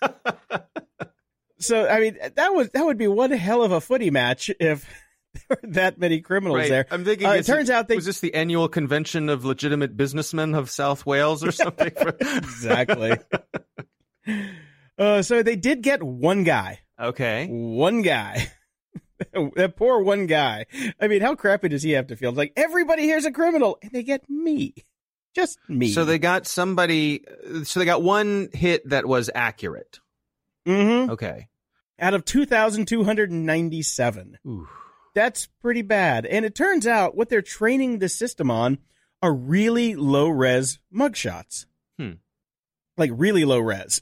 Right. So, you know, out of, you, you've played around with some AI and machine learning stuff. You know that you know the lower the resolution, the lower the or the higher the chances of a match because you have less points of data to actually match against. Right. You know, and they thought that oh, this would work. What, what the hell? Not so much. What were they thinking? yeah. what were they thinking? I mean, it seems to me like you you have a mugshot. You know who that person is. Next thing you go to your your DMV photo, cross reference, pull Yeah. up your DMV photo, which is a high resolution, high quality photo. Train well, on we- that. who knows in Wales? Who knows? Well, that's true. That's true. They might be using old Polaroids in Wales and scanning them on an old Epson, like you know, Yeah. SCSI belt scanner from back in the day. Yeah. But it seems like, yeah, they should have at least some kind of high resolution image that they can train these things against. Mm-hmm. Mm-hmm. But they, but they do say that they have arrested a total of 450 people so far using this technology. Well, it's coming. I, I spoke to someone uh, earlier this week who was saying, you know, it's only a matter of time before all of those body cams that the police are using are going to be jacked into some kind of facial recognition system. So every encounter they have with people, it's you, you have the possibility of being tagged or not. Um, I, I. I think that's a little farther off than people think it might be. I don't know. I maybe Bandwidth. Just think of the bandwidth. I don't know. I mean, you know, I don't know. It's a, it's an interesting question, right? I mean, we get so you have a link to the car. If you feed to the car, right? The car has Mhm. a if the car has a 5G connection, right? Next generation connection to whatever the the server that is uh, actually doing the heavy lifting. How many years away is that? I, within five, I guess, something like that. So But you think of all the video from every policeman on the force the the entire Yeah. time. It would have to have some kind of triggering event where it says, "Okay, there's a face in this photo." Right. Well, remember in. we did that. Uh, we had a story not that long ago about the company who was replacing security cameras in 7-Elevens and convenience stores. They had an automated way of picking out. Basically, the system would flag something that it thought was bad behavior in the store, yeah, criminal Right, but- behavior, and then it would put it in front of a human. So that Yeah. way you could have many, many fewer humans than than you would otherwise need to keep an eye on many, many convenience stores. So you know, it could be a, some- something like that. Yeah, I, I think a lot of the processing was going on locally for that instead of sending it over the air. I thought they had a, I thought they had a server Hmm. on premises, but I could be wrong about that. But as cheap as computers are nowadays, Right. who knows? You can just have it, have it, you know, in your side pocket. They they do have a utility belt for a reason. That's right. So that's right. You know, well, could have a couple quad core processors in the back there next to their cuffs. That's right. Well, not completely unrelated to that, there's a story on ZDNet from Zack Whittaker, who uh, has really built a reputation for hunting down these stories.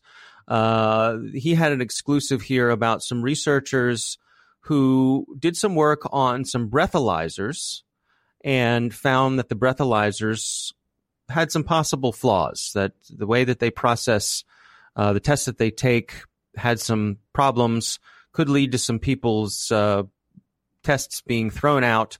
But the company who makes the breathalyzer company came after the researchers and basically pressured them into backing off their research. Yeah, this was a really fascinating read. A little bit on the longer side, but Mhm. one of the flaws that I'd never even thought of was that the temperature of the breath actually changes the density of the alcohol in the in the breath. So the test results have to be modulated for what the temperature of the breath is when it comes into the machine, and they apparently weren't taking that into consideration. Right. Even though the the algorithms that the state requires do. Right.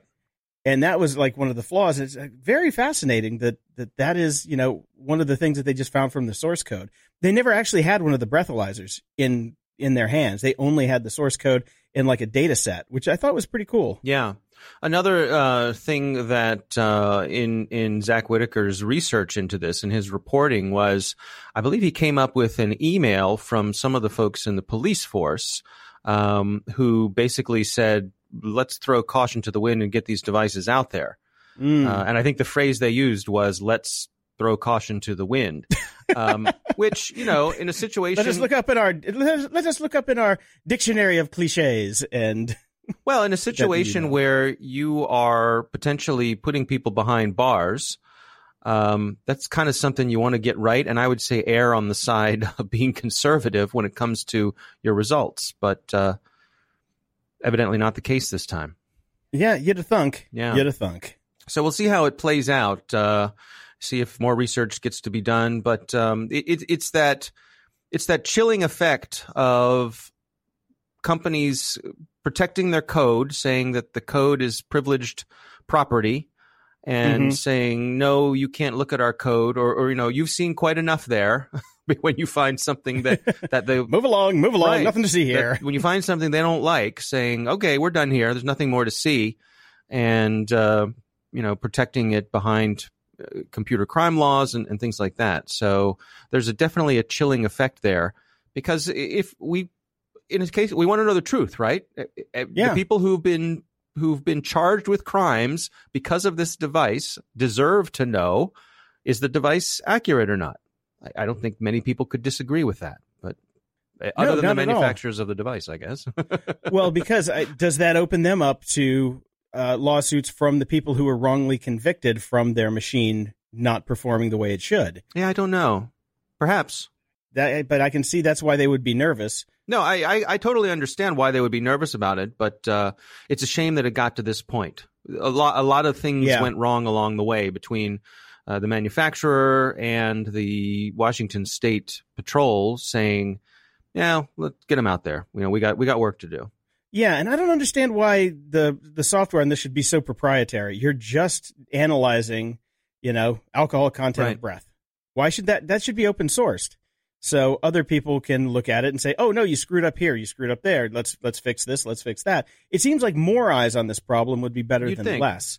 And it doesn't seem like that really is a point of, you know, a, like a, a business practice that they really need to protect. It's like, okay, let's everybody have the most uh, great, you know, at least the best software that we can have for this one problem.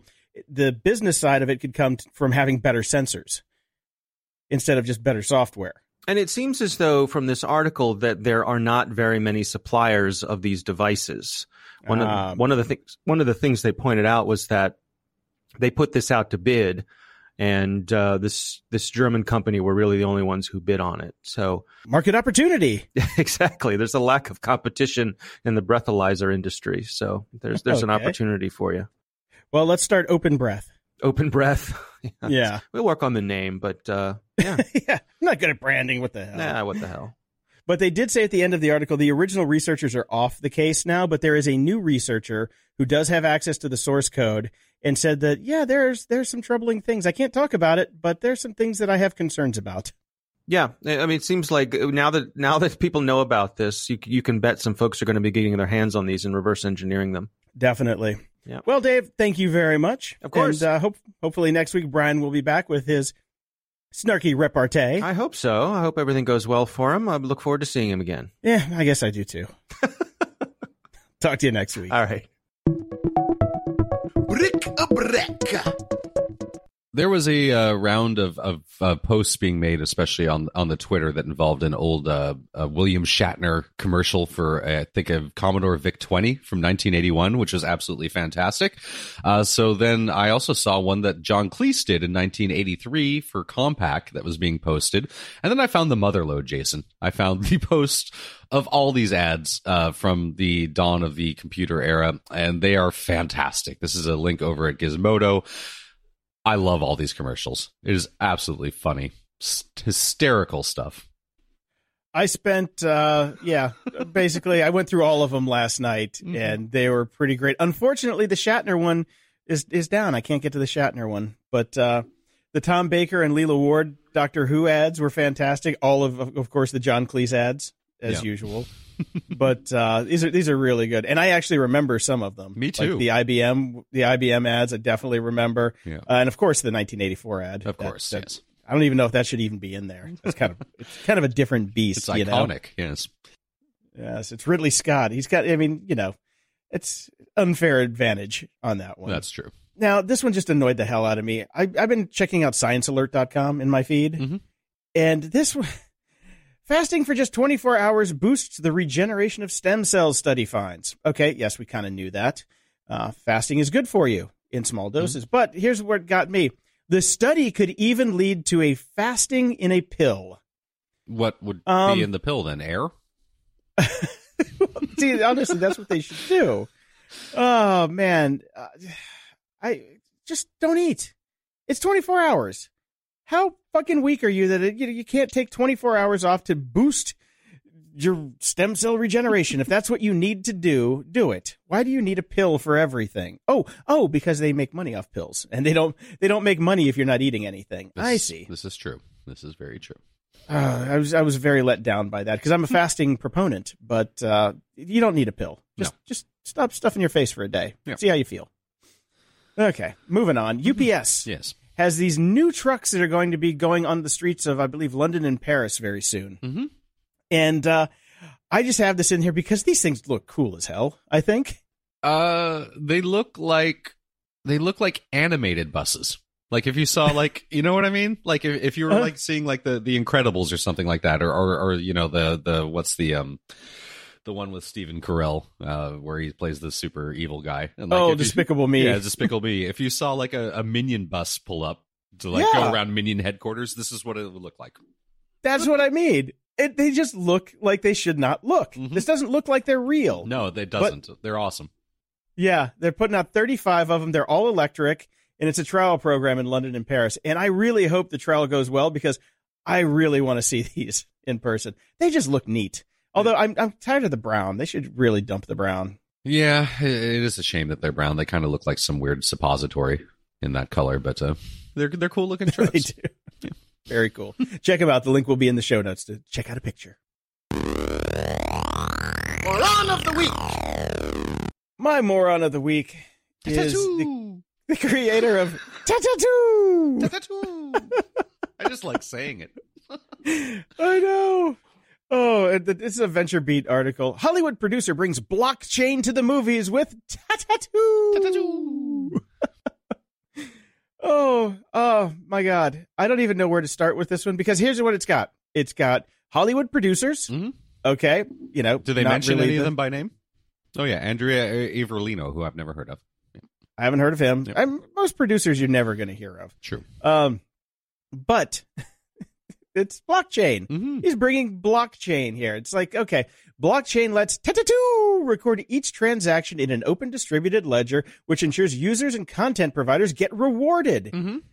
A digital rights management platform means that all talent, distributors, and studios have an accurate record of their work. And the whole point of this is that so you have a video on demand platform Yes. and social networking and systems for rewards and video watching, and it all goes through the blockchain to incentivize content consumption by offering digital tokens for views generated by users and their friends. Mm-hmm. It goes on to say, we need the blockchain to create a unique token that is universal and can be used as a rewarding system for our community of users. We want to create an ecosystem based on trust and fairness embodied by the principle of the blockchain community.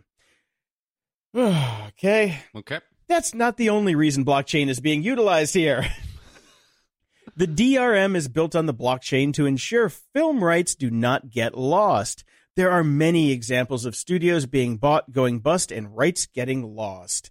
Nothing, nothing that was said above hmm requires the blockchain. Nope. Nothing. Nothing. He's a con artist. Yep.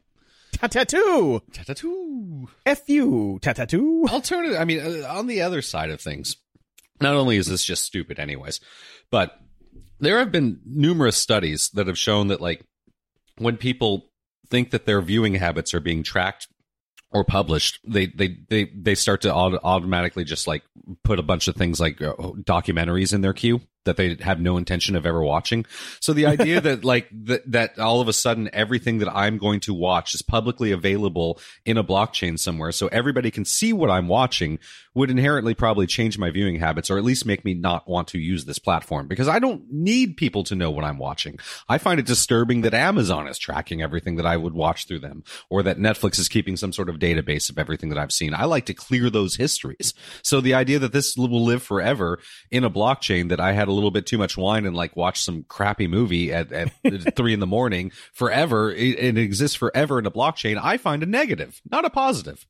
Definitely not a positive. Well, it's a positive for the film companies, but a negative for the consumer. Yes. Oh, yeah. No, thank you. No thanks. Enough with the blockchain. So, yes.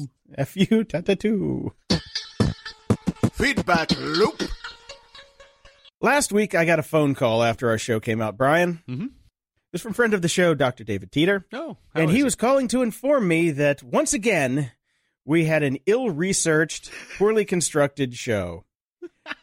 Because apparently, in his What, mind, what, what specifically did we do that pissed him off?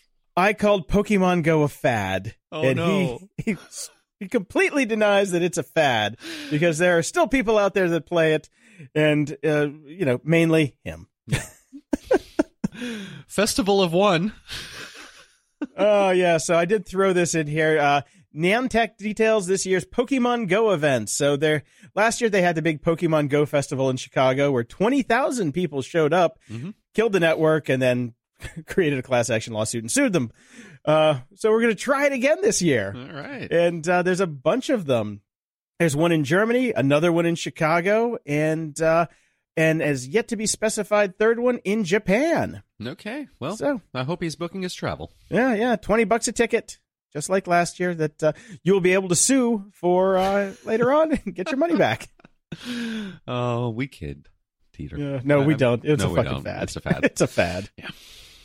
All right. Well, over at Patreon, we have some donations this week. Anthony, John, and Jeremy have all uh, become our Patreon subscribers. So thank you very much. And Jeremy says, This has been long overdue. I've been a long time listener and have enjoyed every episode since I started listening. I'm an avid tech news reader and love your insight, views, and spin on the topics in your shows.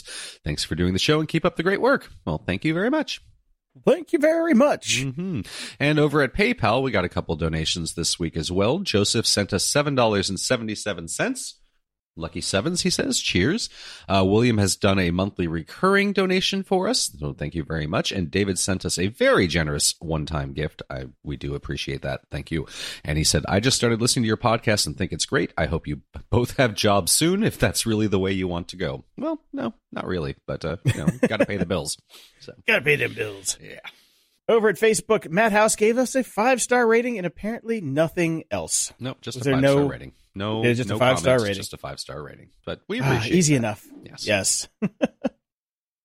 and over at Twitter, infuriated citizen resistor writes, "Would be great to hear your comments on the next show." And he gave us a link to Uh, this is Arvin Narayan uh, saying, We're repeating this mistake as we rush to put AI in everything. Today's AI slash ML is uninterpretable, biased, and fragile. When it works, we don't understand why. These systems are hard to maintain, but harder to upgrade, and we'll be patching them for the next 50 years. And this is a big long thread saying how AI and ML is just a mess, and we don't know what we're doing and rushing forward and doing it anyways. Yeah, Agree with- that's pretty much how- yeah. that's how that's how humans roll for the Yeah. most part. It kind of is. It really is. know? Yeah, that's that, that that's what we do. Oh, yeah. Uh, PSN M1XH4 sends in Mixa. Yeah. Mark Zuckerberg says it will take three years to fix Facebook. What a terrible website. And it's a link over to Wired where they basically discuss why it's going to take so damn long to fix Facebook. I would argue that uh, there is no intention or desire to fix Facebook because it is a feature, not a bug. Exactly. It's working exactly It's as it was designed exactly to do. as planned. Yes. and Joseph writes in, keep giving the bird to bird. we shall.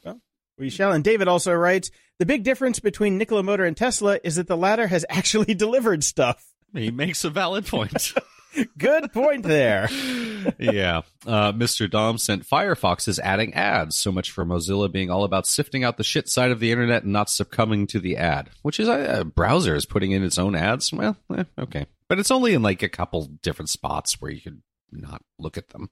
Yeah, I can really not look at them because I don't, I don't have Firefox, Firefox. installed. Yeah, it's pretty simple enough. And a bunch of people sent us, particularly, I just remember Mikey and Kyle sent us the Vice bit on San Francisco cracking down on their scooters. Um, so, you know, it's always nice to see the mainstream media pick up what we've been saying all along. I feel like Yep. InfoWars right now. oh God. Let's go sell some powders and I'll take off my shirt. oh, I got a, I got this email in from Daniel Jansenson. Mm-hmm. And he writes, excellent podcast and avid listener and follower. Regarding the data privacy issues you've been discussing, I am in complete agreement with your viewpoints and invite you to read my recent articles in the Santa Monica Mirror on this topic, including the bird scooters, which are really just a method of compiling data on users. Hmm, I say. So there's links to uh, three different stories that he's written, opinion pieces over at the Santa Monica Mirror that will be Mhm. linked in the show notes. Yes. So check those out.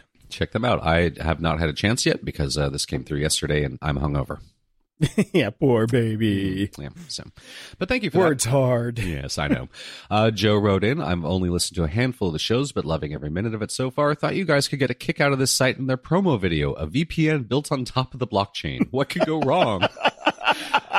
All they need now is an AI tag, and their funding will go through the roof. Keep up the great shows and content. A link to a site called Mysterium Network, which I would argue, if you're going to call yourself mystery, you probably shouldn't have a blockchain, which keeps everything public, publicly out there. and also, uh, when I'm using a VPN, I may not necessarily want uh, everything actually put into a blockchain that is publicly available. Exactly. Just, just I don't get it. Oh my god! I just don't. I don't. I don't understand. Oh, Yeah. oh, oh! Blockchain. Oh, Ah, they funding, think they funding, Yeah, funding, AI, yeah. uh, ICO, blockchain. yeah. exactly. and Grisalia writes in, "Hey guys, two things. One, I super recommend the book Artemis by Andy Weir. Really hope it turns into a movie soon. I believe it probably is because he. I think he sold the rights before he even wrote it, and we He did did. cover it on the show. Yeah." I have not read it yet, so I that maybe I should switch over to that and just do that. I enjoyed it. I, I thoroughly enjoyed it. It's not nearly as good as The Martian, but it's a different book, and I thoroughly enjoyed it. And second, I just read this article that reminded me of you, Brian, and your new Apple Watch. And this is some students don't know how to read analog clocks. Is this the end of an era? Didn't we cover this last week? I think we might have mentioned it. I can't remember if I was just ranting about it uh, in person, uh, pub, you know, privately or publicly. I know I've So- yeah, I was I, I was screaming drunkenly at somebody about this. I can't remember if it was our audience or not, but Yeah, yeah. who cares? Like, uh, who cares? Uh, We've moved on. Are we going to get upset that no- nobody knows how to build a sundial anymore? Yeah, probably. Yeah. Okay. thank you. Thank you. We appreciate that from Brazil. Warm Brazilian Yes, hugs for you you. very So much. thank you. Yes. Uh, Beta Bucket writes us. Uh, there are way too many rich, foolish people in Silicon Valley that should be listening to the GOG podcast. The company Xapo is cashing in on their lack of foresight. Uh, and this is a link over at uh, Bloomberg. The wealthy are hoarding 10 billion of Bitcoin in bunkers. Uh, Xapo's billionaire backers include LinkedIn Corporation co-founder Reid Hoffman and former Wall Street trader Mike Novogratz, who's in the process Novogratz. Yeah. Novogratz, who's in the process of setting up his own cryptocurrency merchant bank. Of course he is. Their bet is that Bitcoin is here to stay. The vault's fingerprint scanners were equipped with a pulse reader to prevent amputated hands from being used. Oh my god. we have so few problems in the world, apparently. Yeah, that's pretty much it. Charles writes in, Gents, every time you get worked up about people tracking AI to everything, I chuckle. You see, I face something similar in my line of work. I am a quote unquote drone operator. We use these unmanned aerial vehicles or UAVs to locate fires, lost campers, or for any other reason an eye in the sky could be helpful. Drone is our AI. Our vehicles are remotely piloted aircraft, or RPAs, which is the accepted term. Drone gives the impression that these planes fly themselves, which they don't. There is a crew piloting the plane using RF communications to actuate the flight controls. Although there are hold modes that can maintain airspeed, altitude, and heading, the aircraft is no more a drone than a car using cruise control or other driving aids. Fair enough. Which is why I, I was re- trying to refer to my Tello as a quadcopter and not Right. a drone. I was actually flying it, but it does hover. But yeah, yeah, I Yeah. see. I see his point. I see his point as well. Um, so I, I get why you're upset. I totally understand. Yep. El Duderino writes. yeah, El Duderino, Duder, uh, El Duderino writes in. When I heard you guys used opera on the show, I laughed. For years, people have been saying opera was great. I'd try it and think it was trash.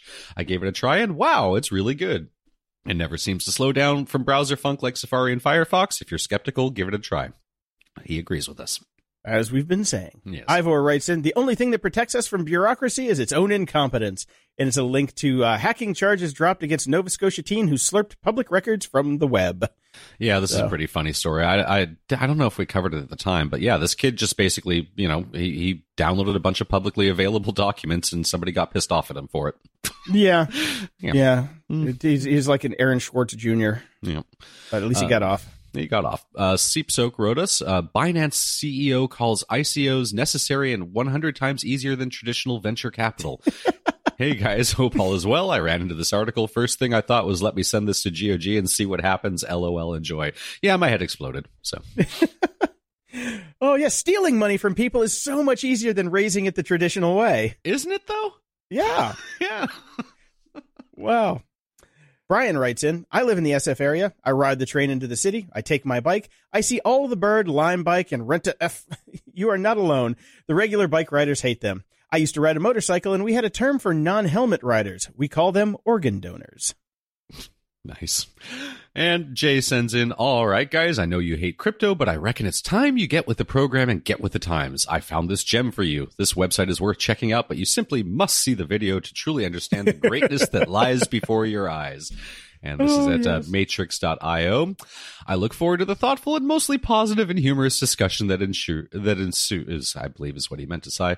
Uh, I, I watched this video. Uh, this could easily i mean my first impression was this has to be something that was made up for a movie. This is like a fake website that is for a movie. It is absolutely fantastic. I cannot personally wait for the age of wonder when the rotating triangles will come over and take us over. I only got halfway through because the video crapped out, but it, it to me it felt like something out of South Park. yeah. Yeah. Yeah. Like just totally like faked.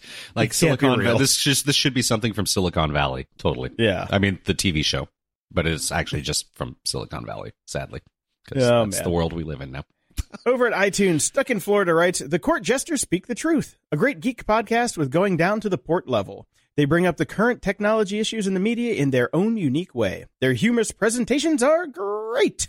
Thank you Thank very you. much, Stuck in Florida. We appreciate that. If you want your question or comment read on the show, head over to gog.show slash support and send us your feedback or questions that we can read on the air. If you're so inclined, please head over to gog.show slash iTunes and toss us a five star and snarky review. It is always, please, please, please tell a friend. Closing shout outs. Well, today is Sunday, Mother's Day, but yesterday was May 12th. And mm-hmm. on 50 years ago yesterday, Tony Hawk was born. Jesus, crispy, we're getting old. Yes, we are. Man. And uh, he's still he's still cutting it up out there. Love Tony Hawk. So that was uh, happy birthday, Tony. Big fan over here. And uh, congrats to friend of the show, Trent, for going into escrow on his first house. I know. Apparently, we're going to be going to a barbecue in Inglewood or wherever the hell he bought his house pretty soon. I do believe it's Inglewood or Hawthorne, somewhere around there. By by SpaceX, we can go. We can we can take can the in the tunnel. tunnel. we can take the tunnel to uh, to Trent's house and go uh, barbecue on the back lawn. Very Right. nice. Well, I'm looking forward to it and congratulations. It is a big deal. So well done. Yep. Until next time, I'm Brian Schulmeister. And I'm Jason DeFilippo. Thanks for listening to Grumpy Old Geeks. To support the show and keep us on the air, go to patreon.com slash GOG. Toss us a buck a month and we'll love you forever. If you'd like to give a one-time or recurring donation, go to GOG.show and click the PayPal button in the sidebar. Show notes for this episode are at GOG.show slash 259. From there you can find links to old episodes, leave feedback, ask questions, and get links to stuff we like. Stay grumpy, and we'll see you next week.